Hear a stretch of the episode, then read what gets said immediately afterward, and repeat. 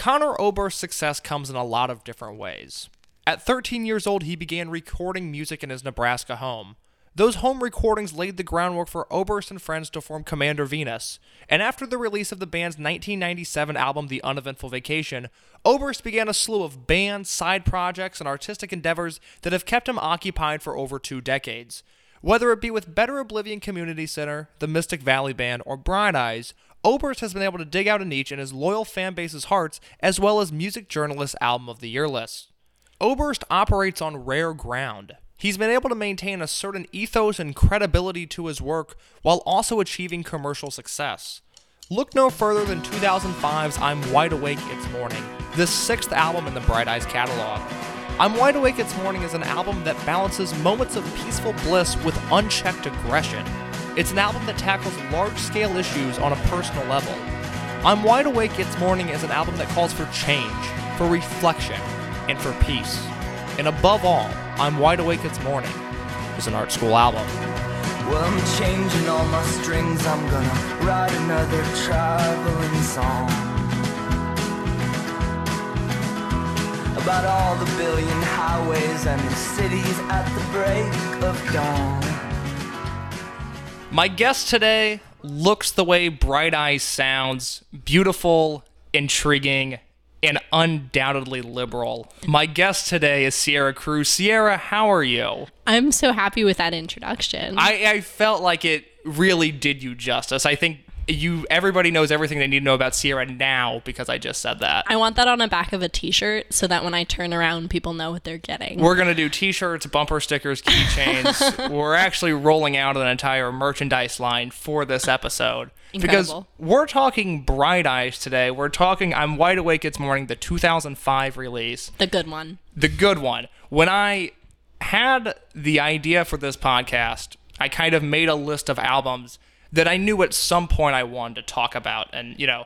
I had Weezer's Pinkerton on there. I had some Smith stuff on there, some replacement Morrissey. stuff. Morrissey is a person. Yes. And Bright Eyes, I'm Wide Awake It's Morning was one of those albums that I kind of knew from the start. This would be a lottery pick if we were in the NBA draft. It was it's an elite album that needs to be discussed. So I want to know from you, when was the first time you heard Bright Eyes?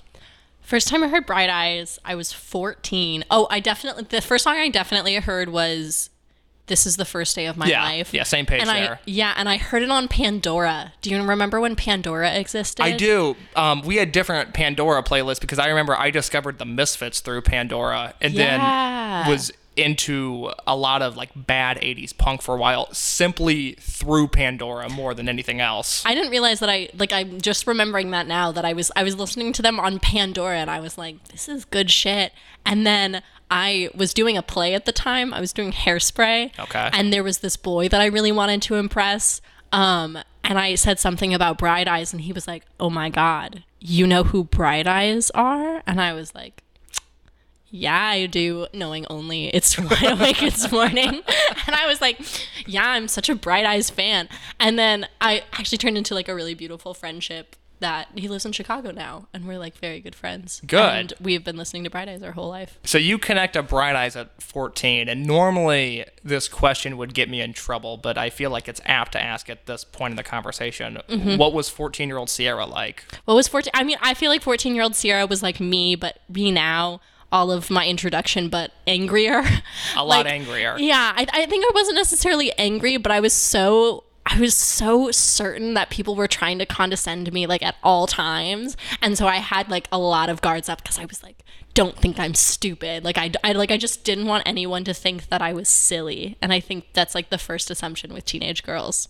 Okay, so that's where that comes from is a fear of you're an educated teenage girl and you feel like the world kind of underestimates you. Yeah, I felt like there was like such an assumption when I walked into rooms, and so it was so much easier to be like edgy and like dis um like take myself a part of that like fr- from away from that world than to be like oh yeah i'm just here and i'm just a teenage girl, teenage girl and exactly what you expect Do you think liking Bright Eyes uh, helped or hurt your relationship with that? Because a 14, 15 year old girl that likes Bright Eyes, my assumption is, well, they think they're deeper than they actually are. i so I don't think I was aware of the connotation at the time, and now I'm overly aware of it. But at the time, all of my friends, like I, I developed a, a, like a friendship with a group of theater people around this play, like when I was first starting to like them, and that was one of our big connections, was that we all loved Bright Eyes, and we'd all listen to it together, and we would oh so oh god it's so bad, we because now I look back and I'm like oh we were those kids, we would play Bright Eyes on the acoustic guitar outside of a Starbucks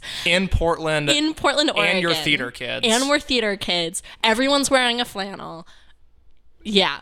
this is like a John Green movie that like never gets made. It was the studio was like this is too on the nose even for us. Mm-hmm. Yeah, exactly. Uh, yeah, hmm and I like I feel, I feel exactly that way about it. Like looking back, that was ridiculous that we were doing much. that. it was ridiculous that we were doing that, and we were all we all thought we were so cool. Because then we would go to concerts too. We would go to like Conor Oberst concerts because that that point they weren't all touring together. Yeah. and it would be like like I'd be like, oh, this is the most romantic my life has ever been in like a poetic sense. Absolutely. So, a few things to unpack from that. First of all, as you've gone older, well, let's go here first. Give me some of the bands you like because you like Bright Eyes, but what else are you listening to now? What other bands have you had phases where those are kind of your guys for a little bit? Yeah. So I feel like I never really developed a music taste. I just like what I hear, and I like I. Uh, but I really like. I feel very knowledgeable what about about what I actually do like. So I went through a really big front bottoms phase. Yes. After obviously after I um, liked Bright Eyes, and then now I listen to a lot more folk. And one of my mainstays is like Peter, Paul, and Mary, and then like the Mountain Goats, like a little bit more like punk folk, leaning into folk. Absolutely. So you mentioned the Front Bottoms, which I think is another great band. When I w- when we're in this universe of perhaps overly emotional men, um, there is whether it's justified or not, there is a stigma to these bands, and I wonder, as a as a female, do you sometimes worry about maybe the stigma of liking some of these bands, or is it something you're just not aware of? I mean, I feel like me liking these bands means that I'm a 14 year old girl. Uh, but the thing is, like, I, f- I personally feel like everyone is only, like, everyone only consists of what they liked when they were 14. Absolutely. Like, that is exactly who everyone is. It's just what they liked when they were 14. And so I'm like, okay, if I, if I picked those, that's not that bad. No, that's not that bad like at all. I didn't like I I don't know. I don't want to judge anyone for what they liked, but if like that was what I I liked when I was 14, I feel like that is very informative of who I am now. And I don't dislike myself enough to be like, ah, I wish I wasn't that, because I, I do still like it. But but throw some shade. What are you glad that you're not? Because what, what are, am I glad? Yeah. I'm glad I'm not like like really heavy metal, like EDM. Yeah. Or- Did you escape the EDM phase? I did, and it was around that time. I think I was 15, and I was dating this boy that told me that I looked like someone that liked EDM. I don't see that. and it was the worst thing anyone's ever told me honestly like like it was such a passing comment i'm sure if i asked this boy about it he'd be like what the fuck like why do you remember that but it stuck with me and i will never look like someone that likes edm yeah, I had a girl told me once when I was 15 that I reminded her of um, her dad, oh yeah that's bad. Which is just tough on a number of levels. When i feel like i've said that before i'm i'm really sorry i don't know if i've said that to you but No, but you thought it at least. yeah but like for me that's a really high compliment like i love my dad i think my dad's the best I don't look at it as a total insult now, but at mm-hmm. 15, that's Oh, but tough. 15, yeah, 15, that's tough. I would be so mad. Yeah. And I feel like, I don't know, for me, I feel like if someone was like, you remind me of my dad, I'd be like, that's awesome. And then if someone was like, you remind me of my mom, I'd be like, that's awful. Oh. And I feel like that's just internalized misogyny. So I don't know, but that's my personal feelings on that. Sarah, you know, we only we only have so much time. I don't know if I can unpack your relationship with your mother tonight. Oh my God, that's good. That's what therapy is for. and it's good that you're going. so, one could argue that listening to Bright Eyes is a form of therapy, and there is nothing more therapeutic than I'm Wide Awake It's Morning, which came out on January 25th, 2005. And it came out the same day as another Bright Eyes album. They kind of did a Use Your Illusion 1, Use Your Illusion 2 Guns N' Roses deal, which oh. weirdly not the only time Guns N' Roses is going to come up in this podcast. I'll explain later. But they released an album called Digital Ash and a Digital Urn on the same day, which was much more electronic, uh, a much more experimental album. Actually, Rob Sheffield of Rolling Stone writes in his review of the two albums, he says, and I quote, uh, when referring to Conor Oberst. His two new albums are completely different animals. I'm Wide Awake It's Morning is a masterpiece of country flavored heartland angst, plowing the musical ground between the Freewheelin' Bob Dylan and The Cure's 17 Seconds. Digital Ash and a Digital Urn is a much more self conscious studio experiment with Kid A inspired synth diddles. Any mortal songwriter would get slaughtered attempting the emotional excesses of these tunes. Sometimes it takes four or five minutes to tell whether it's a good one or not, but Oberst is brilliant at going too far, riding the subways of grievous angels and lost souls even more screwed up than he is. He really puts up on he really puts on the chill in Wide Awake's Lua, an acoustic ballad about doing drugs all night. That's the song that we would play outside of Starbucks. It's an acoustic ballad about doing drugs all night with a desperate lover with a heavy heart. By morning, they can't even recognize each other. You'd have to go back to Guns N' Roses' Night Train for a more harrowing chemical romance. My Chemical Romance. My someone Chemical Romance. might say. My take on is, is it Digital Ashes because I owned it on vinyl for Yes. a while. My take on that is that once you start liking Bright Eyes and you like Wide Awake This Morning, like there's a couple of albums that you go through and then eventually you end up at Digital Ashes and then you're a real fan because then you're like, "Ah, wow, I just really understand Conor.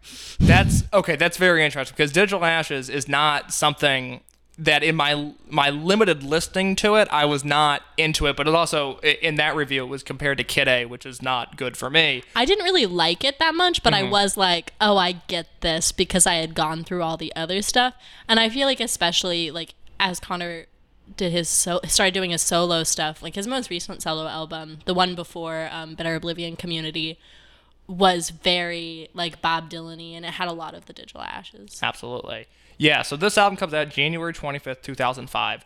Brian and I spent most of 2004 touring with Bruce Springsteen and REM. Now, what do you know about REM? I know very little about REM, a lot about Bruce Springsteen, and I feel like that makes a lot of sense that they toured with Bruce Springsteen. Yes, it makes a lot of sense that they toured with REM as a huge REM fan. That was, as soon as I heard that, I was like, oh, that Who- tracks. Who's REM? REM is a four-piece band from Athens, Georgia. Losing My Religion would be the song that you know. Either Oh.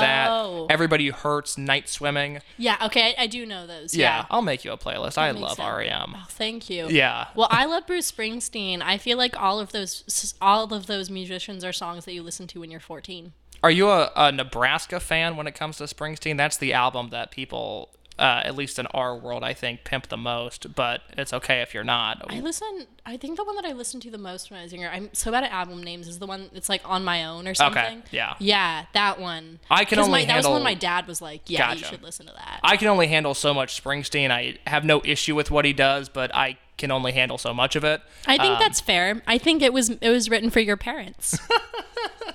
and that's the thing is when you listen to it, you're like, oh, this is what it was like to be 14 in like the late 70s. You're like, oh, okay, interesting. this is what I like. That's I. No, that's I what like that's that what it take. is. Like Yeah. I, I was thinking about this today. You know how people talk about the summer of 2016 like it was like the best time ever. Is this not in your Whoa, universe? not 2016. Okay. No, that was Okay, a so- tough year. So imagine this, but this is like very common Twitter discourse. People talk about like "Ugh, things are never going to be as good as the summer of 2016. I know Harambe was 2016. yeah, and everyone just like collectively agrees that like 2016 was the best year. And I've been thinking about this, and I feel like 2016 is our generation's 69, which also makes sense for voting because that was when political turmoil was happening, and then after um, after summer 2016 is when Trump got elected. It's true. So I've been thinking about this, and I feel like that's our time. And if you look at mm, like music in that period, that makes so much sense for where we were at as a country. there is so much to unpack there that we're gonna have to do it another time. But that's Okay, fast. we'll no, unpack it that's another time. that's, I had not thought about the parallels, Mm-hmm. but I think you're onto something there. I think I that's think a I very am. good point. So this band, Bright Eyes, I in think someone should pay me to write about it.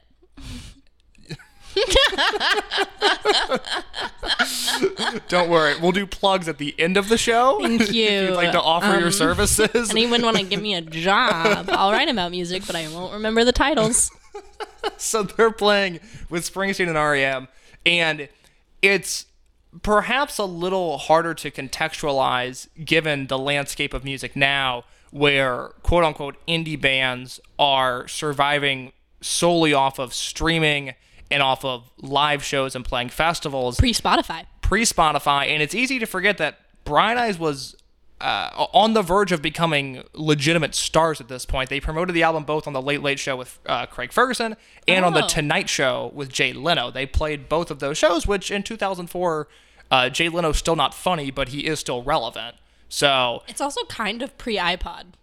yeah, you're right in that CD uh, digital battle. Vinyl's out for sure at this point. Mm-hmm. Yeah, cassettes are kind of like I bet some early Bright Eyes stuff was cassette distributed. Yes. Um, so they do that, and uh, I mentioned the album came out on January 25th, 2005. Do you Yes. know what happened five days before that? No, because Conor's birthday's in February. What what when's his birthday? I believe it's the 14th. Oh my goodness, that's so romantic. Oh yeah, well it's also my favorite holiday, so. Interesting. You seem like someone that would combat the hallmark greed of Valentine's Day. See, people tell that to me all the time, but I think my favorite things in life are love and pink. And um, The brand from Victoria's Secret. no, shut up. No, much more indie than that. Um, love, I like love. I like the color pink. I also the thing about Valentine's Day is it's Oregon's birthday, which is my Oh. my home home state. Well, good to know. Unfortunately, what happened on January 20th, 2005, not as happy as those things. Oh, no. It was the start of George W. Bush's second term in the White House. Yeah. Oh yeah, because oh okay, that makes sense. Yes, That mo- makes a lot of m- sense. Most of this album, as you will hear, is opposing Anti George Bush. anti George Bush, anti Iraq war, anti a lot of organized religion. And this was at a point where the country desperately needed, if not a Dylan esque figure, um, and it's sonically, although this album is very folky, much like Bob Dylan, I think Conor fit the role of that rebel uh, with a cause. He was someone that was Yeah. intelligent, someone that had something to say and knew what he was fighting against.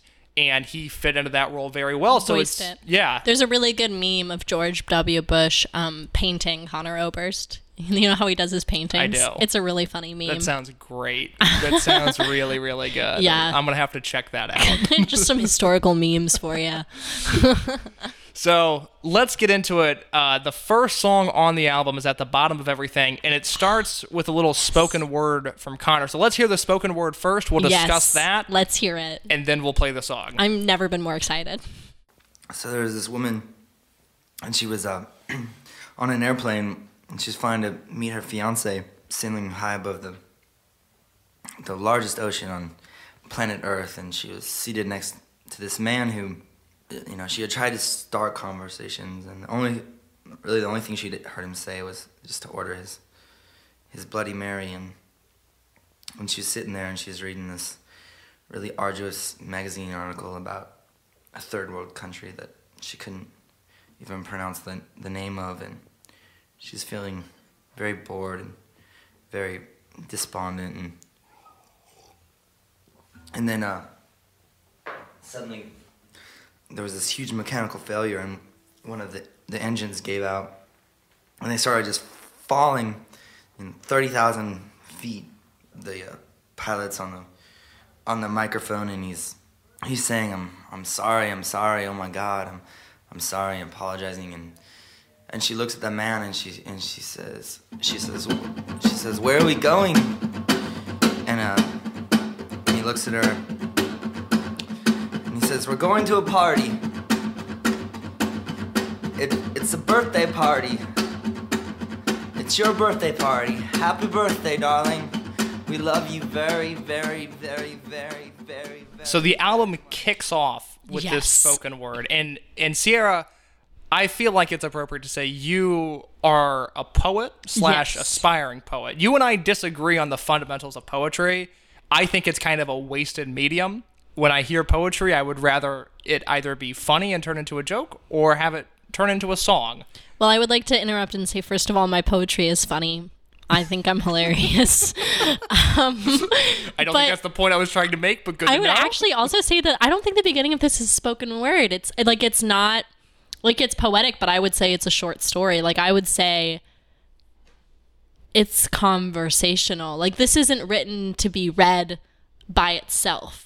And I like I think when I first listened to it, it's again like that whole like that whole thing where I was like, oh, I've never heard anything like this before. Like I've never heard anyone take that break. And then now, of course, I listen and I hear stuff like that all the time. Like there's the moment where he steps away from the mic and you're like, you feel like you're right there, and you have to question how real that is and i like and i when i first started listening to it i didn't question that and so I, like i was just like oh my god this is so real this is so authentic every part of this and so i don't think that's necessarily a poem i don't think it's contrived well, it's meant to sound contrived Yeah. Mm-hmm. So do you it have might be but do you have any feelings on what this spoken word slash storytelling conversational piece? Yeah. Any way to unpack it as to what it might actually mean because it seems a little vague in why it's on the record. And I don't yeah. I don't know the answer to this. I'm just wondering if you have any thoughts on on why it exists really. I mean, like, I think the way that I always perceived it, and I don't know if this is if this is like at all right, but the way that I always perceived it, knowing about his relationship with George W. Bush, was like as a callback to 9/11, um, not necessarily to be like, oh, they're all in the plane, they're all going down, but I like to address heightened fear around planes at the moment, and I don't know. You were talking about like the male perspective in I don't even know what I would call this song. I guess folk, but the male perspective and like punk folk. And I feel like he starts it off in a very tender way. And that's that feels very deliberate to me. Okay, interesting. I, I had not Like actually the care in it. Yeah. Well, and that's something that this album as a whole balances really well is Yeah. there's there's a lot of unfiltered aggression in this album, which Mm-hmm. Uh, is very attractive to me. But it it balances us with again this tenderness, this care, this kind of rebel with a cause attitude that I think Conor is very good at managing. I had not thought of the 9/11 angle on this. I, although I like that, I actually I think don't that makes total it's sense. a direct correlation, but I do feel like it was very much in public consciousness. Yeah, I, I had looked at it as, as a metaphor of uh, we're we're blindly following somebody and they're kind of sending us crashing into the mountains. So Yeah. I think either way, it's an apt comparison for what was going on in the world at the time. And then from there, we hear that we hear that spoken word, and then let's hear a little bit of at the bottom of everything. This is the first song Yes. on I'm wide awake. It's morning. We must talk in every telephone, get eaten off the web. Must rip out all the epilogues from the books that we have read. Into the face of every criminal, strapped firmly to a chair. We must stare, we must stare, we must stare. Must take all of the medicines, too expensive now to sell. Set fire to the preacher who is promising us hell.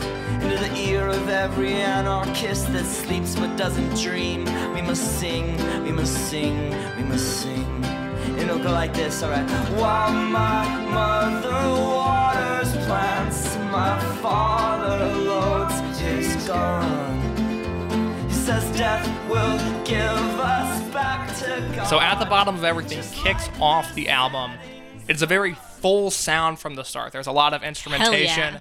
It's very folky, a lot of Americana influence. Mm-hmm. You can tell just from the DIY nature of Conor and the way he came up in the music industry that I think it's fair to say there is a bit of a punk influence, if not sonically, than in the way he presents himself and the way he presents the music. Yeah, that's why I'm always so hesitant to call him like a punk artist because his, his music is very folky or at least like like a- Inspired. yeah, folk inspired. I mean, he has a lot of ballads, so it's like a lot of them is is like singer songwriter acoustic stuff.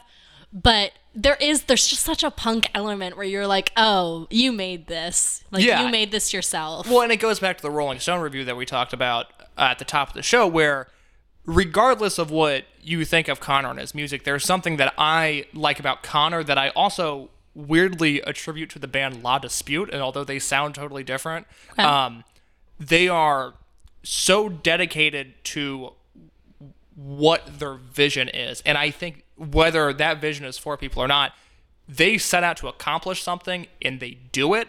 And I find that to be very commendable. Now, it just so happens that I enjoy both of those artists very much, but there's an authenticity to Bright Eyes music and to La Dispute music to where even if you're covering it, it doesn't It's not the same thing. it doesn't have as much merit as the actual artist doing it because it is so warped into the artist's universe, into that artist's vision. And I, I really find that commendable. And I think At the bottom of everything, we'll talk about it in just a little bit about how I don't love this as the first song on the album, Oh, I do. but I love this as a song. So you like this at the top of the album? I think it's a great top of the album.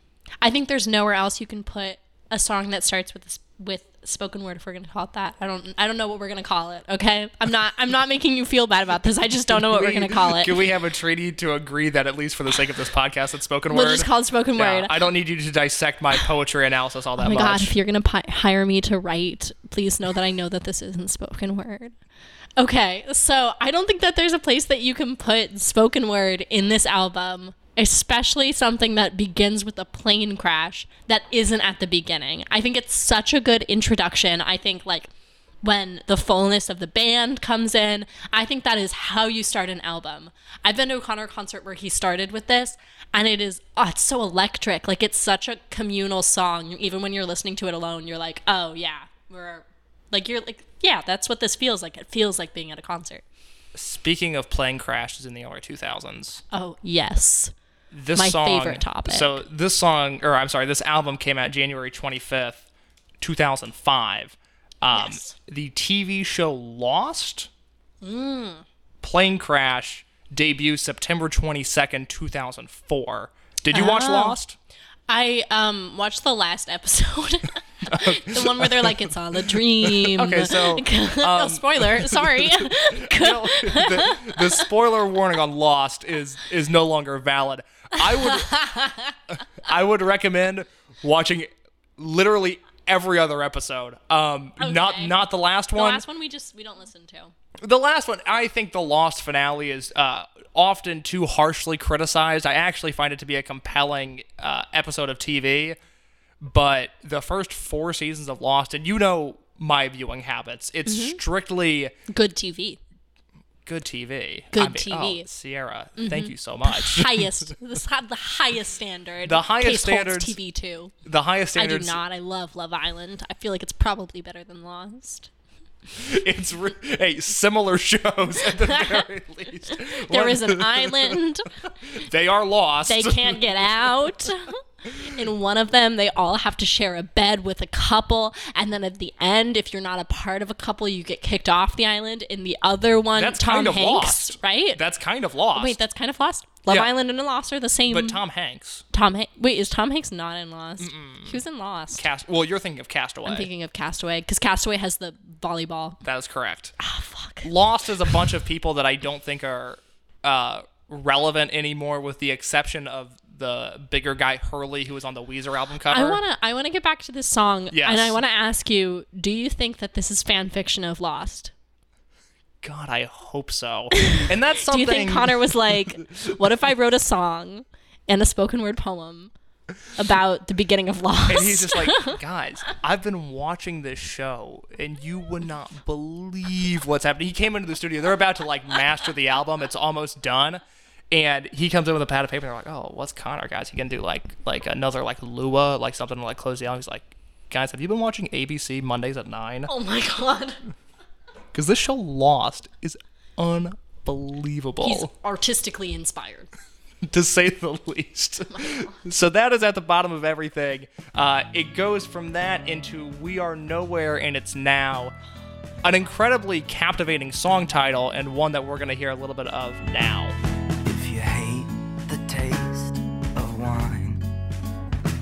Why do you drink it till you're blind? And if you swear that there's no truth, and who cares? How come you say it like you're right? Why are you scared to dream of God when it's salvation that you want? You see, stars that clear have been dead for years, but the idea just lives on. I love this song. You love this song. Give it to I me. think Give it I a love pitch. all of them. I think I love all of them. But recently, I was um, sitting in my room with my friends, and we all were having some whiskey. Um, and we all, it was like midnight, and we put on this album.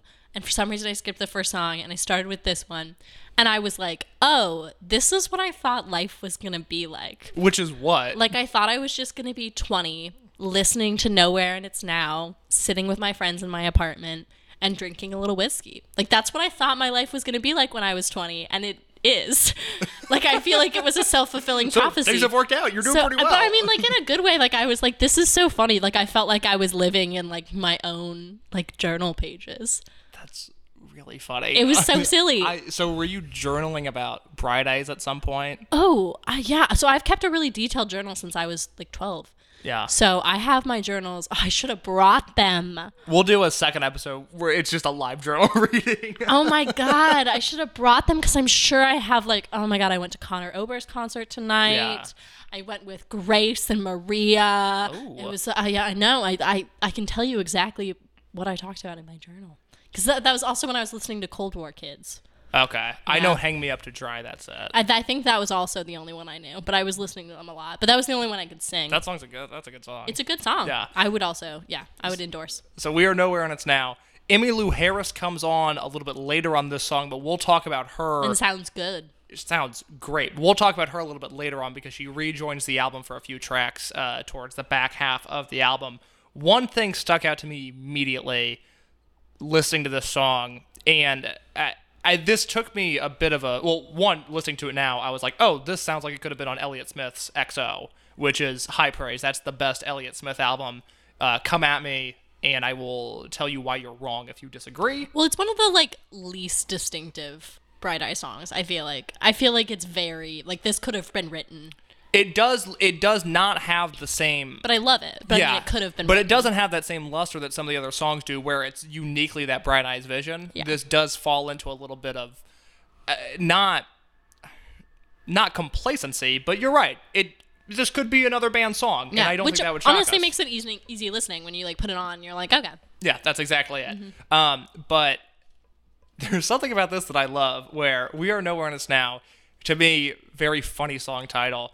As I was listening to this, there were a few lyrics that jumped out of my mind, and, and it did it constantly throughout the album. I think this episode, more than any particular, I'm going to pick out some lyrics that I really enjoyed, but all I could think was whether it's MySpace, Tumblr, or Instagram, Conor Oberst has been providing captions for like millions of people for 15 years now. I literally have so many. I think I have. I think I have. You're the yellow bird that I've been waiting for as at least like three of my Instagram captions, and I think sometimes it's just like a yellow bird emoji. if you scroll back far enough, farther enough, um, because like I don't um I try to avoid I try to avoid song lyrics on my Instagram only because I my taste would make my post seem bitter or sad when they're not supposed to but like here like also all your posts are like photos of you at a concert. So not even of me at a concert that's the just like part of the concert. so if you also posted the lyric, we'd be like, we get it. Yeah. we get it, Case. 37 likes for me at the Metzinger show my Instagram's great Uh. um You should try some Bright Eyes lyrics. I've been doing really good. but it's like if you hate the taste of wine why do you drink till you're blind I think that's super funny that would work great as a caption why are you See, I think when I was 14, I thought that was really deep. I was like, oh my God, everyone's dealing with addiction. you're like how how I was living in help? Portland, okay? Uh, that's so terrific. And why are you scared to dream of God when it's salvation that you want? Isn't- also, so, deep. and that's one that I think holds up. I Oh, think that no, is a great lyric. And I, I mean, honestly, think drink, drinking till you're blind is a good lyric too.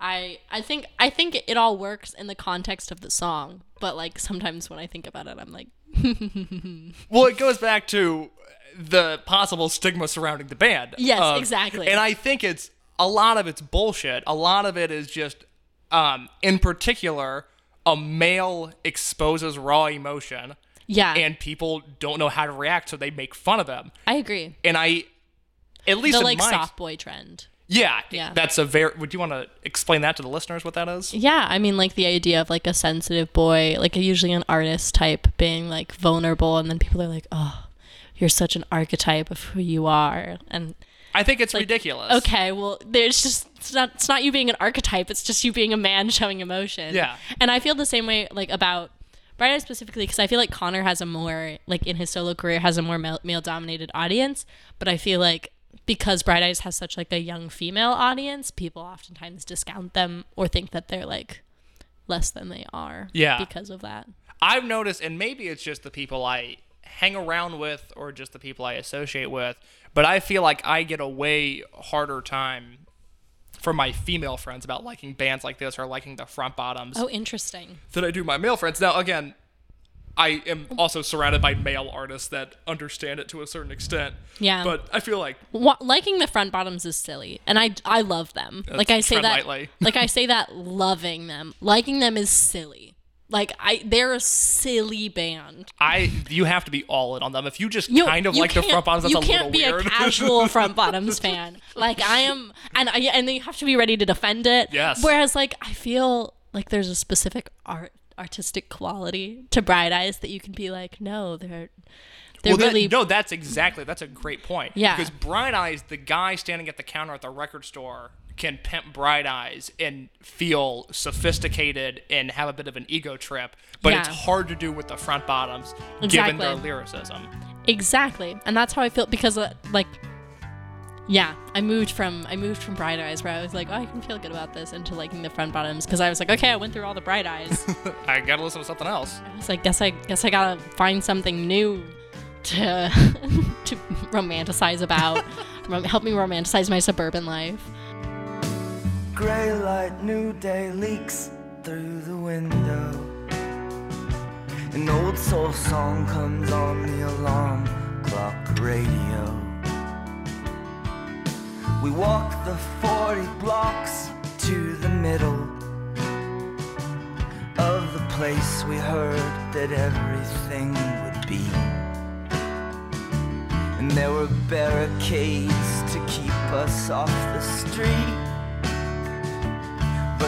But the crowd kept pushing forward till they swallowed the police. Yeah, they went wild. Yeah, they went wild. So here, track three, Conor Oberst proves that he is New World Order for life. That's a reference that I don't think you understood, but it I made me laugh. So but that's, New World Order sounds a little bit like a Star Wars term. Like the New Order, you know? Yeah, no, it, it's one word off. I get it. Mm-hmm. So this is uh, a bit of a, a protest song with the idea of he's recapping a protest here, which is an odd uh, viewpoint. I you you feel I feel like when I hear a lot of protest songs, I use that in air quotes. It's people Why do you use that in air quotes? because there's no uh, uh, exact definition of a protest Of a song. protest song. Yeah, That makes sense. Okay. uh, it's people in the thick of things. It's people in the battle, and it's almost like Conor showed up to this like protest with like a moleskin notebook and was just writing down what he saw, which is fine. It's a beautiful song. I like this song a lot, and I think it shows off one of the biggest advantages that Conor has, which is that this is a very angry album, and I compare it. I you know most of my view or my references are to this band, but I compare it to the Smiths in the sense that a lot of people consider the Smiths to be a very sad band, but if you listen to them closely, they're an angry band. They have a lot of aggression, and Conor is able to It's very sleep. The song's very asleep. Asleep. No. asleep. yeah, The- the song, the is very asleep. Oh, interesting. That makes sense to me. Do you want to expand on that or no? You don't I mean, I would just say like like it's a moment that they took, like like Conor and and Morrissey took, and were like, I want to talk about this more. No, and I it like like feels like a little self indulgent. Like you're like, okay, That is a Morrissey or And- Conor song, so Yeah. it tracks. yeah, like it feels a little self indulgent, especially in the anger. But you're like, okay, I'm like I'm like I'm interested. Yeah, because I think that's what uh, both of those artists, but uh, we're talking about Conor here, that they do so well is he's able to uh, drift in and out of kind of this crooner sound, this slower, more melodic uh, sound. But then, especially in this song, towards the end of it, it's not even a- angsty is not the right word because angsty would belittle what he's doing. It's very aggressive, and you can hear it in his voice that he's angry and he's sick and tired of what's going on. And I it just hit me listening to this every single time that I went through this album was this is a uh, it reminds me of a Smith song just in that like well if you're really listening to this like he's really heated about this and I think that gets glossed over in both of the band's legacies as they're labeled as these sad bands when in reality uh, they might have sad songs, but I think that's a gross generalization of them. I think like this song, especially like when you talk about it being a protest song, like I'm really interested in like the relationship between politics and music, and I feel like this is honestly ahead of its time in the like the hopelessness that's in it. Like I feel like a lot of what he's talking about are what people are talking about now in art, which is going to protest, which is participating, being a good citizen, and then still thinking, but none of this is enough. And all of this is happening around me.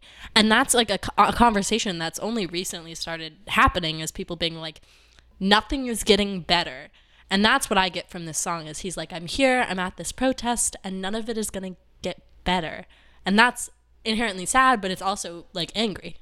There's a singer named Pat the Bunny that says in a song, if singing changed anything, they'd make it illegal. And Yeah. that's a little corny, but I, I like that lyric. But and I we are uh, similar politically, but I think we go about things a little bit differently in terms of our involvement I would agree. in our engagement with certain things. Yeah. Whereas, although there's atrocities happening all over the world that are uh, even not necessarily affili- affiliated to certain parties, there's just atrocities happening that are unfortunate and, and, they- and it shouldn't be happening. Yeah. I tend to gravitate a little bit more towards art and the way that it can comfort me and I and I think it's fair to say you gravitate a little bit more towards action and perhaps creating art that can at least the idea being that it can help spark change. Yeah, no, I definitely agree. And I think that both exist like on the same plane. Like I think that people need as much comfort as they do things to do. And I like I think that both of those are very valuable. But I feel like like this song is just one like one specific moment in taking action where you're doing all of this stuff and you're like, oh, but no one really has the answers. And people see that all the time now because people are like, there's an increase in, in involvement in like the DSA and different political parties, and and these like new people will show up and they'll show up to protests and they'll be like, well, okay, what are we doing? Or they'll show up to meetings and be like, well, what are we gonna? We're just sitting around talking about problems. What are we gonna do about it? And everyone has to kind of look at each other and be like, if there's something that we could do, we would have done it. We're just talking about it because we have to. And I feel like that's what he's talking about in this. I know that it is freezing, but I think we have to walk. I keep waving at the taxis, they keep turning their lights off. But Julie knows a party at some actor's West Side loft. Supplies are endless in the evening, by the morning they'll be gone. So this is Lua. This is track four on the Bright Eyes album that we're discussing. And when I brought this up to Sierra, Sierra was somebody that I knew from day one. I wanted to have on the podcast for a number of reasons. Mainly, just you're one of my favorite people on earth. Thank you, And I thank was thinking earlier today, I was like, it's so weird that uh, at this time last year I didn't know you because you've kind of become ingrained in my daily life. That's just an aside. Um, but I saw one night we were hanging out and I was digging through your vinyl collection and I saw this album and I was like, perfect. That's it's first of all so on brand, On the nose. just so on the the the nose of who you are as a person. But it was also one that I wanted to discuss. I wanted to have you on the podcast anyway. It was a perfect storm. And then when I asked you when you wanted to be on, you were like, "Well, we're doing the Lua album, right?" And I was like, "Yeah." And you're like, "Well, good. I, I want to talk about Lua. I this is I, I, we're the Lua album, right?" So Sierra, you have the floor on Lua. I'm so glad. This song is everything I have ever been and everything I have ever loved. This song is everything to me. I didn't know that this was the Wide Awake It's Morning album. I know that I like I knew that in the back of my head, but I think of this just as the Lua album because I love this song so much. I it was the first song that all of my best friends learned to play on the guitar because it was the one that we liked to sing together. And when I was graduating high school, um, I did this like it wasn't related to high school. It was just that time in my life. Um, I was doing this cabaret with one of my um, best friends, and she ended up singing this song as like a wrap up of everything that we had done together for the last four years. And in, as much as like it memory wise serves like that whole time period for me. It also is I think who I wanted to be. Like I think I wanted to be this girl that was going to a party at a West Side loft and like I like there was just something so romantic about that and so beautiful um of just being in that moment and the song itself is so tender. It's just so it's sweet. It's a sweet song and the end is bittersweet and I think that that's like I think that things being bittersweet are so cliche, but also the thing that we resonate most with. Like I that's incredibly well said. I look at I, I look at it a little bit more I guess bittersweet because I was thinking it was more of a tragedy of they have this this amazing night together and then by the morning it's rendered useless. But that also just might be my perspective on the world and of partying that I just don't necessarily align like this night sounds stressful to me. Yeah, this no. does not sound like this fun. is not Case's night. Like No. no, one's like Case. Let's go to this actor's West Side loft. I'm like, oh, we let's gotta go smoke a cig. Yeah, like oh, it starts at ten. No, I'm I'm out. I, I'm there's gonna be no sprite. I'll bring a sprite. That's never the problem. If you're wondering, should I invite Case to the party? Well, I don't have sprite. Let's not invite him. No, I will bring the sprite. yes, just And- make it exist before ten o'clock. At the In a way, I'll bring the party. It just has. I have to get there before ten o'clock. Mm-hmm. None of these ten forty-five invites. I'm so over that. but Lua's incredible, and it's a. Uh, it's a four and a half minute song that is just Conor and his guitar, and it's, Every part of it is so good. Like I wouldn't be able to tell you it's a four and a half minute song. Like I, I think of it and I'm like, oh yeah, that's sixty seconds. That's sixty seconds, but also four years of my life. But I sing glory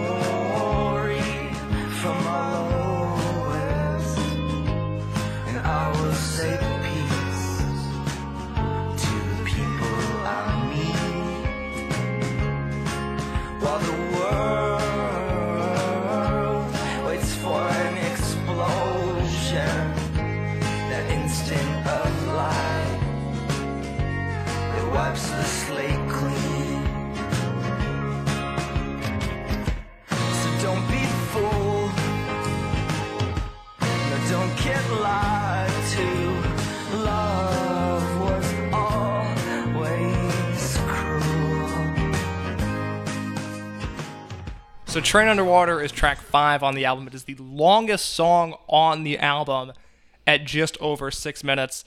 And uh, well, let's go to you first. What do you think of Train Underwater as a song? I like my like strongest memory with Train Underwater is that it was the song I think I played for my parents when they were like, "Show us what kind of music you like." I was like, "Okay, what song can I show them?" And I was like, "I feel like this one's harmless." And then you start listening, and you're like, ah, "There's not really anyone that's harmless." So that's my Train Underwater story. I think it's a lovely song. Uh, on prior episodes, I've talked about how I don't like music over five minutes typically. I think that's fair. I think Thank you, by the way. No, I think that's fair. I think Bright Eyes for me is an exception because Yes. I'm like everything's such a story, and I'm willing to give them the space that they need to tell that long story. I'm very into this song. This is not my it's not my favorite on the album, but it's one of my favorites. Um, there's a lot to like here. I think this song is constructed and mixed in a way to where the instrumentation of it, which is beautiful, there's a lot of guitars that uh, connect to me on some sort of emotional level, but it's all structured in a way to where it almost assists Conor's vocals. I mean, it it's Oh, funny yeah. going from Lua, which is just Conor and his guitar, to this, which is a full band experience that is Mm-hmm. not necessarily working with Conor, but more working for Conor. Yeah. And I think it adds to the lyrics of the song. I think it adds to the story. And I'm a huge fan. Again, not my favorite, but in my top three for sure. I think the song is just terrific. Well, it's interesting because like he's not a good singer. like, Oh, here we go. wait, do you think he's a good singer? I love his voice, but this See, that's the thing is I love his voice, and I don't think people have to be a good singer to like for you to love them, like love their voice. And I feel like in this song, song specifically, also I would say that that's an argument for why um, "Traveling Song" um, should be the first song. Uh, is because like it's so distinctly like his voice, like lyrically, but also just uh, like audio wise. Like you're like, oh yeah, like that, that's Conor. In the same way that you are with Bob Dylan, you're like, oh yeah, I prescribe to the idea that all my favorite singers couldn't sing, but like I said, I feel like that's a really indie boy thing to say. Though. it's a David like, Berman quote. So yes, it very much is. all My favorite singers couldn't sing. and my thing is, would you say that about Morrissey?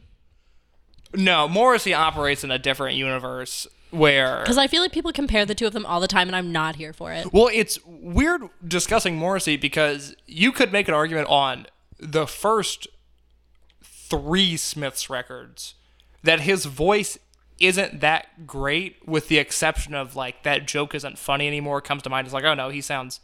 I mean, he sounds absolutely incredible on that song. But I mean, I saw Morrissey in September, and his voice truly does sound better than, than it ever has before. And that's uh, looking at things from the studio and what he's done, but also most of the Morrissey I consume is bootlegs and live performances. I mean, that makes sense because he had to like, yes, like the older you get, the more you have to take care of your voice. yeah, I mean, he really, at this point, he really can sing, and he, he just released a single where I was actually like, oh, he's actually singing a little too much for me. Like this is. You were like, oh. I was I was not Okay, Barbra Streisand, calm down. That- it, it sounds like a hotel lounge song. Like Yeah, I'm that's not, gross. I'm not into it, and it really hurts me to say that. But See. it's not for me. I think Morrissey, people compare him and Conor all the time. I think Conor has some similar similarities to Morrissey, but I think they're so fundamentally different in Oh, what they write about and who they are as people and like their their like relationship with fame and their really like I, I just don't like I don't see that at all. I'm always like okay, but all sad boys aren't the same boy. like like I say as a like record of my dating life, all sad boys aren't the same boy. I promise it's a different one this time. In defense of Morrissey, because we know currently he's not doing a ton right. But in 2004, 2005, he was very anti George W. Bush. I just feel like we I thought you were gonna say he was anti-Jew, which I would believe. No, he, as far as I know, there's been no transgressions against those your people. Morrissey is an is, is an anti-Semite. Please don't say that into a microphone. People are gonna, Pitchfork is gonna hear this and run with it. I hope Pitchfork hears it and has to quote me. Morrissey, if you're listening. Eh, to continue on the trend of comparing Smiths with Bright Eyes, uh, there is a light that never goes out is a song that has uh, wound up in jukeboxes, on karaoke nights, in playlists of all kinds for decades and decades. And I think this next song, "First Day of My Life" by Bright Eyes, is in the same vein as that. Let's hear a little bit of this now.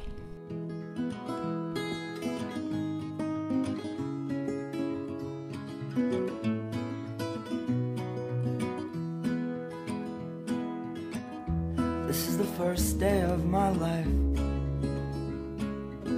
Swear I was born right in the doorway. I went out in the rain, suddenly everything changed. They're spreading blankets on the beach. Yours is the first face that I saw. I think I was blind before I met you. And I don't know where I am, I don't know where I've been, but I know where I want to go. As a Bright Eyes fan, you're not supposed to like this song because you're supposed to be like, that's their most mainstream work. But this is such a good song. It almost brings me to tears literally every single time I listen Every to time. it. And I know that's a ridiculous thing to say. No, me too. It's a perfect song. It's so good, and people get so pissed about it because they're like, "Ah, that's like, like they sold out for that song because they needed like a number one like radio spot." I don't know how radio works, um, obviously.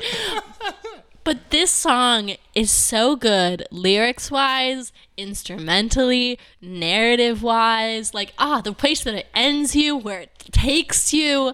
Also, like, I feel like Conor doesn't write a lot of love stories, and this song is the closest that he gets to a love story, I it's, think. it's certainly a little bit more digestible than Lua if Yeah. we're talking about romance. It's, Exactly. Yeah, it's a little more on the on the same plane as most of America, rather than New York elitists that have drug addictions.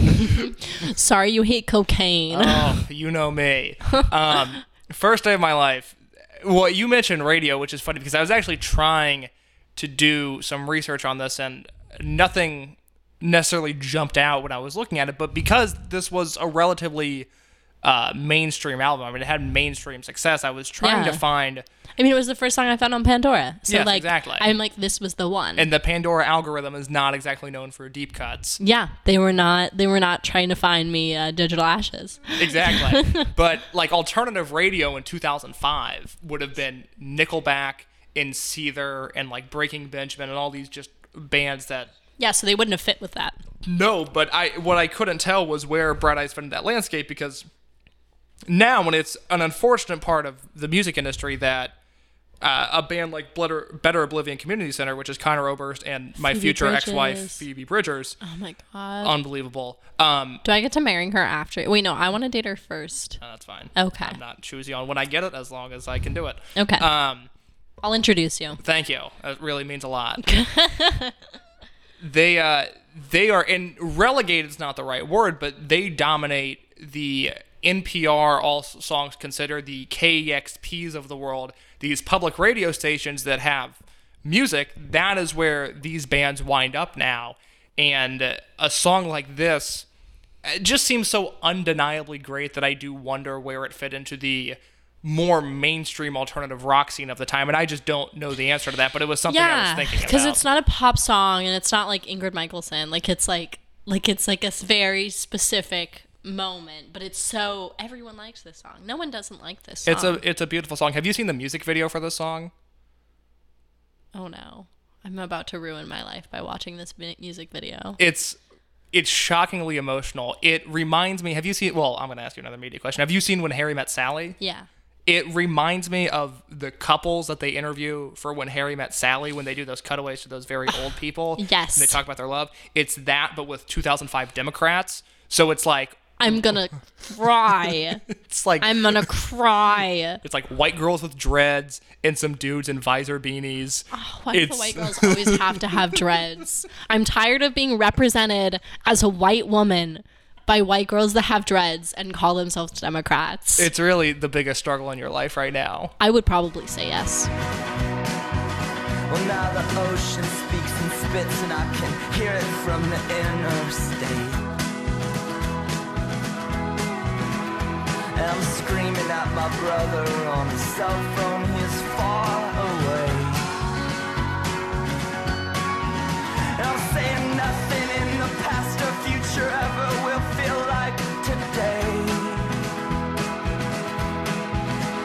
Until we're parking in an alley, just hoping that our shit is safe. So I go back and forth forever. All my thoughts, they come in pairs. I will, I won't, I doubt I don't. I'm not surprised, but I never feel quite prepared. I'm convinced that the song was written for like such a specific moment of like dancing in your room with friends. Also, secondarily, I think the other moment it can be used is in like a montage of like an up and coming band. It's a movie. Okay, so it's, It's- a movie, okay. and it's a movie about an up and coming band. And this of- is another traveling song by Bright Eyes. Yes. Yes. so- Another traveling song by Bright Eyes is used in a movie about an up and coming band of like three misfit friends and they're going on a they're going on a cross country tour and this song is the montage of them going into all these like sketchy venues and they're like ha ha ha because it's fine because we're all together. I would like to see that movie. Thank you, I'm working on it. This, so this is another travel song. Uh, my favorite song on the album. Emmylou fair. Harris. That's it- very fair. Thank you. Emmylou Harris is back on this, and we hear her in the next song, but uh, she adds a legitimacy to this album Oh, she does. that is i mean again they were playing with rem and neil young and bruce springsteen they had honed their craft and had uh, not become um, enough to be with the boss. they they were no longer a basement dwelling band i mean they had a legitimate production a legitimate sound and emmylou harris adds to that so much on the song I, you mentioned that this uh, could be your alternative opener or your alternate opener Yeah. I subscribe to the theory that First Day of My Life" should be the first song on the album. I disagree. That's fine. Um, I think that ahead. I think that if First Day of My Life was the first song on this album, people would turn it off. I think they'd be like, That's what that's gonna be. That's what I needed. They're like, That's the single. Okay, I'm done. It's like because it's long too. yeah. Like they'd be like, Okay, that was it. another traveling song does work in that, like, oh, we're ready to go because I like a more upbeat opener. I like an upbeat opener. Yeah, and, and it's this is and like it's also the full sound. Like you're like, ah, yeah, okay, we're here, we're in this moment. I found a liquid cure from my landlocked blues. It will pass away like a slow parade. It's leaving, but I don't know how soon.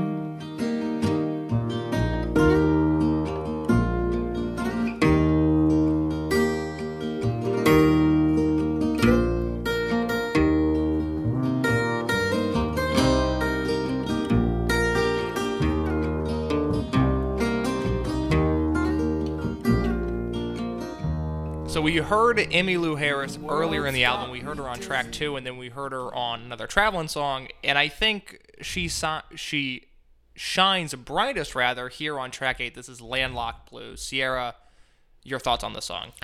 I feel like this is prime Conor. I feel like this song has everything that they want to be, and they they did it, and they did it really well. Like it's it's angsty, but it's still very like sweet and soulful.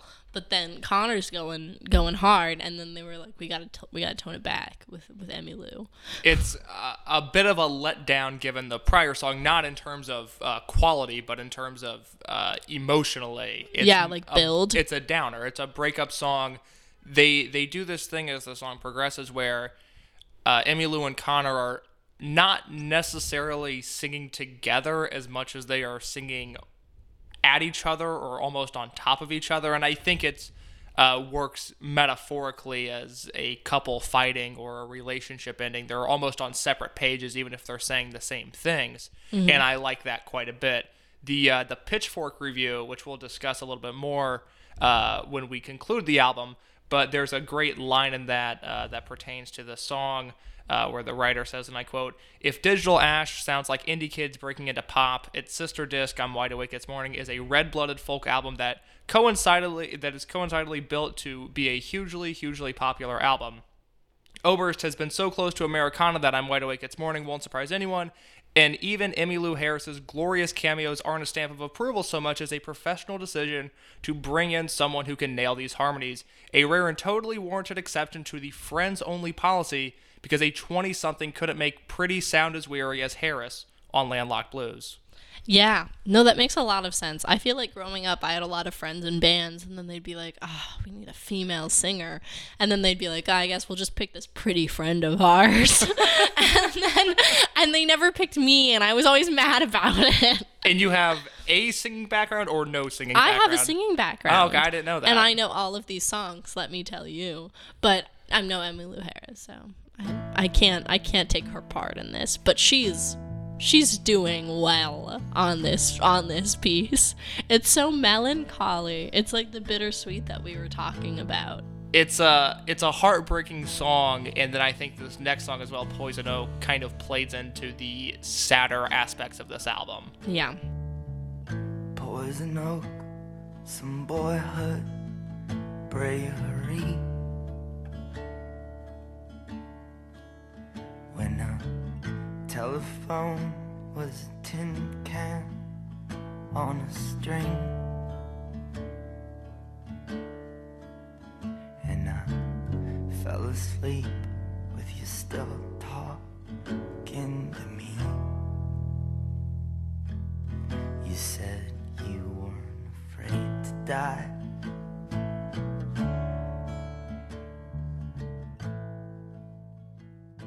Poison oak is a song that deals a lot with death it is uh, in the same vein as landlocked blues where I, I think it's one of the sadder tracks on the album and there's a line specifically uh, when i heard this uh, for one of the first times because this is an album that I was familiar with the hits on this album and familiar with the kind of aura that this album had, but a song like this I had not heard until I started listening to this for this podcast. there was a line here that made me think of you specifically uh, in verse two when he says, "Let the poets cry themselves to sleep." Is that something you find yourself relating to at all? Oh, always. I love being a poet that cries myself to sleep. Again, I, very on brand, on the nose for you. I Yeah. think it's a lovely trait that you have, but I figured this was kind of in your ballpark. no, this is totally my song. Like I remember listening to this and just like like the first time I heard it, I was like, "Oh yeah, I'm here." I was like, mm, "This is it. This is," and I think that's why I love them so much because I'm like like when I listen to them, I'm like, "This is this is home. This is what that is." I think there's something very powerful about Bright Eyes, where if you look at the visual imagery of this album and you look at the music videos or live performances from this era and what they were wearing, it might seem visually dated, but songs like this that deal with death and are talking about um, opposing a war that we arguably should have never been in in the first place. That we're still in. that we're still in. And uh, given recent circumstances it seems like another one might be on the horizon.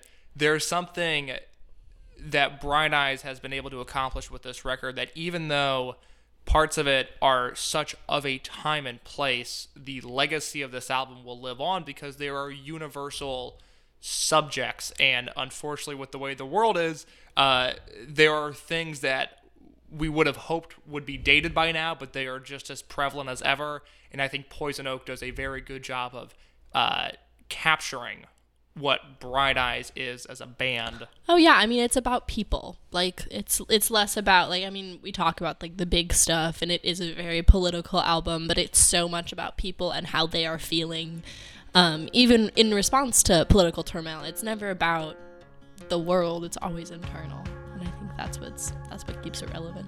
Absolutely. So we end the album. Track 10, this is Road to Joy off of Bright Eyes. I'm wide awake. It's morning.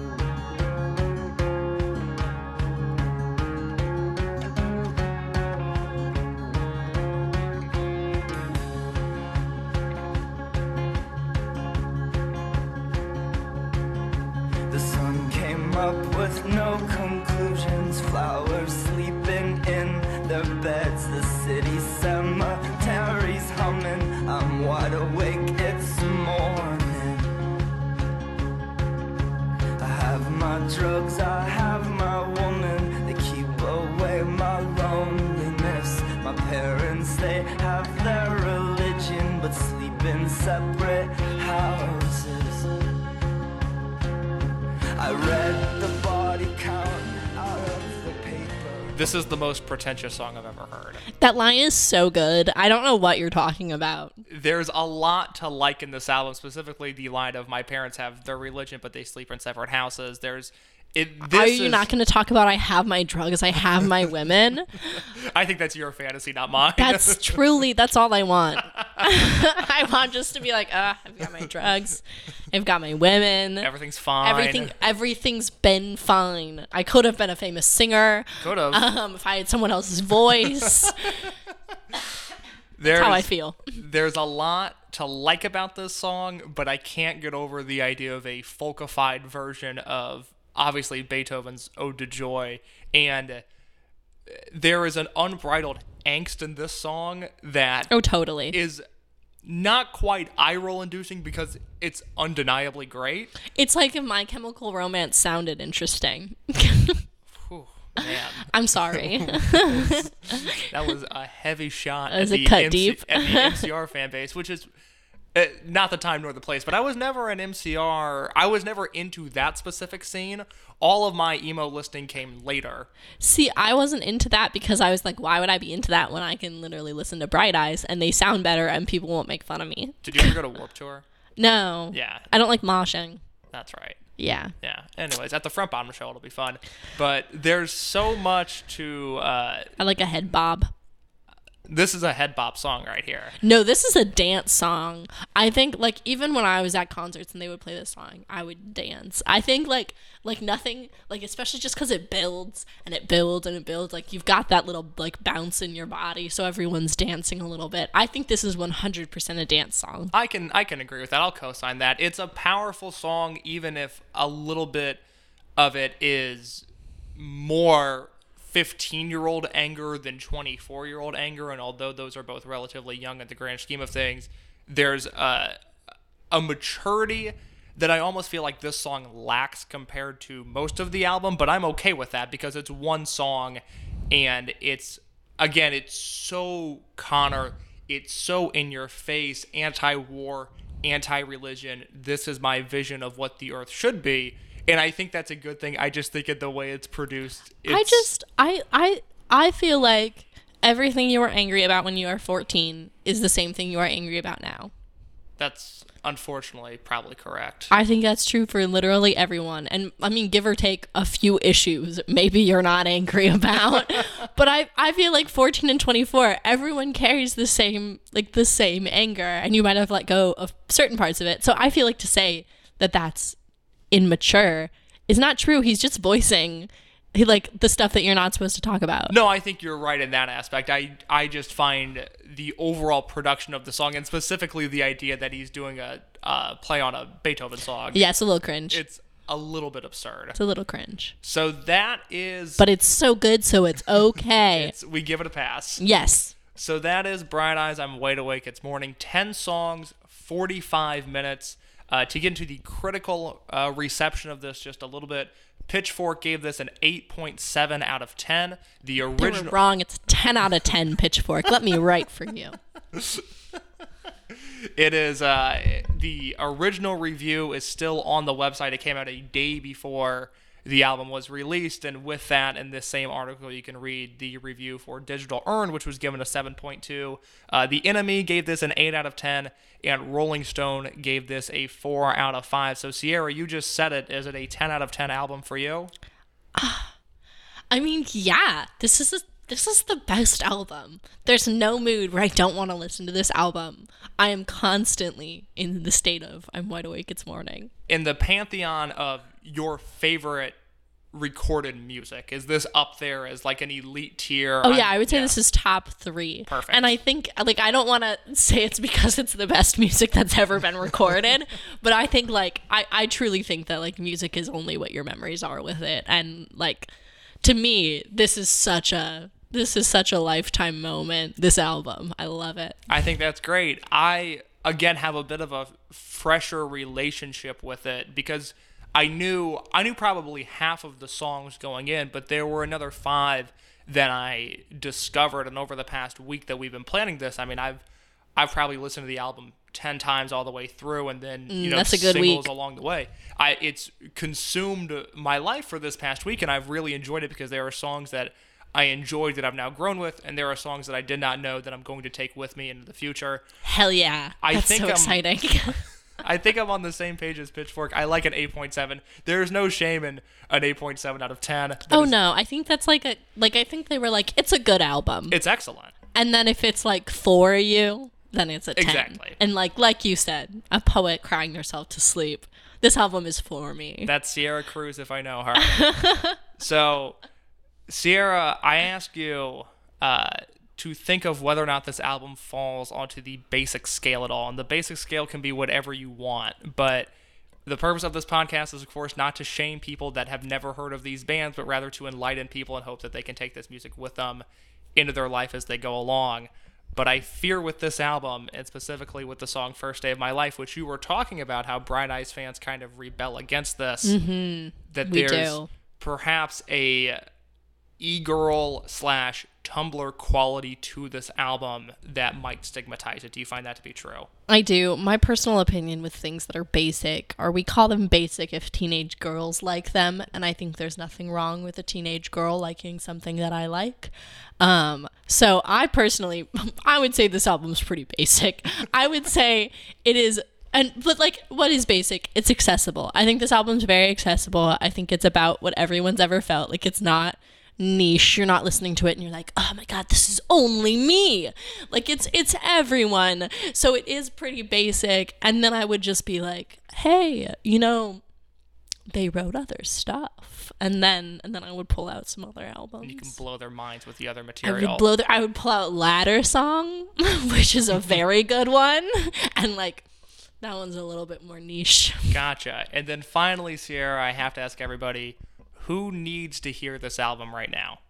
Yeah, I would say I would say teen girls. I would say I don't know, maybe give it to the Democratic Party. Like let them chill out a little bit. Like let them listen to this and be like, "Oh man, maybe we shouldn't cooperate and go to war." Like I give it to them. I put it in Pelosi's office. Now, fellas, if you're worried about this being an album for teen girls, It's not. I can assure you it's okay to listen to this as well. No, it's not. Remember, I liked it because I liked it because a cute boy was like, "Oh my god, you should listen to Bright Eyes." So if you like it, then girls are gonna be like, "You should." Oh my god, I, I should listen to Bright Eyes. That's true. Very true. Sierra, Yeah, but only if you're cute. Oh, I'm sorry. only if you're cute. only if you're cute. Sierra, what do you have to plug? What do I have to plug? Nothing. Um, I'm Sierra Cruz.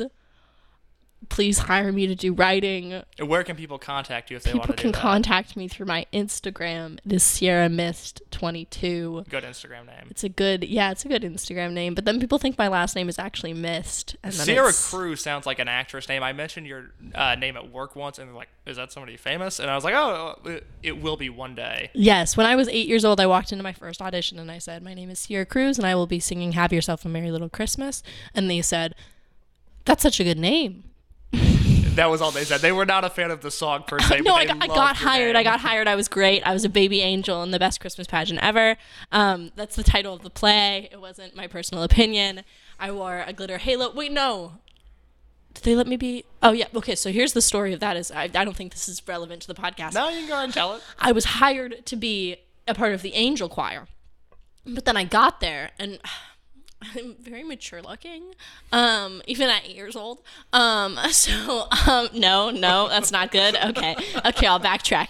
Um, but I, they were like, oh, she's a baby angel. I got, or she's a, in the angel choir. I got there, and I was too small to be in the angel choir, and so they bumped me down to being a baby angel, even though I'd been originally cast as a part of the choir, which only meant that I got a better costume. It also meant that the two girls that were bumped down to be in the angel choir or the yeah the baby angels um me and my pal grace who then became my best friend we just spent new year's together we were eight years old Well, Sierra, you are my baby angel.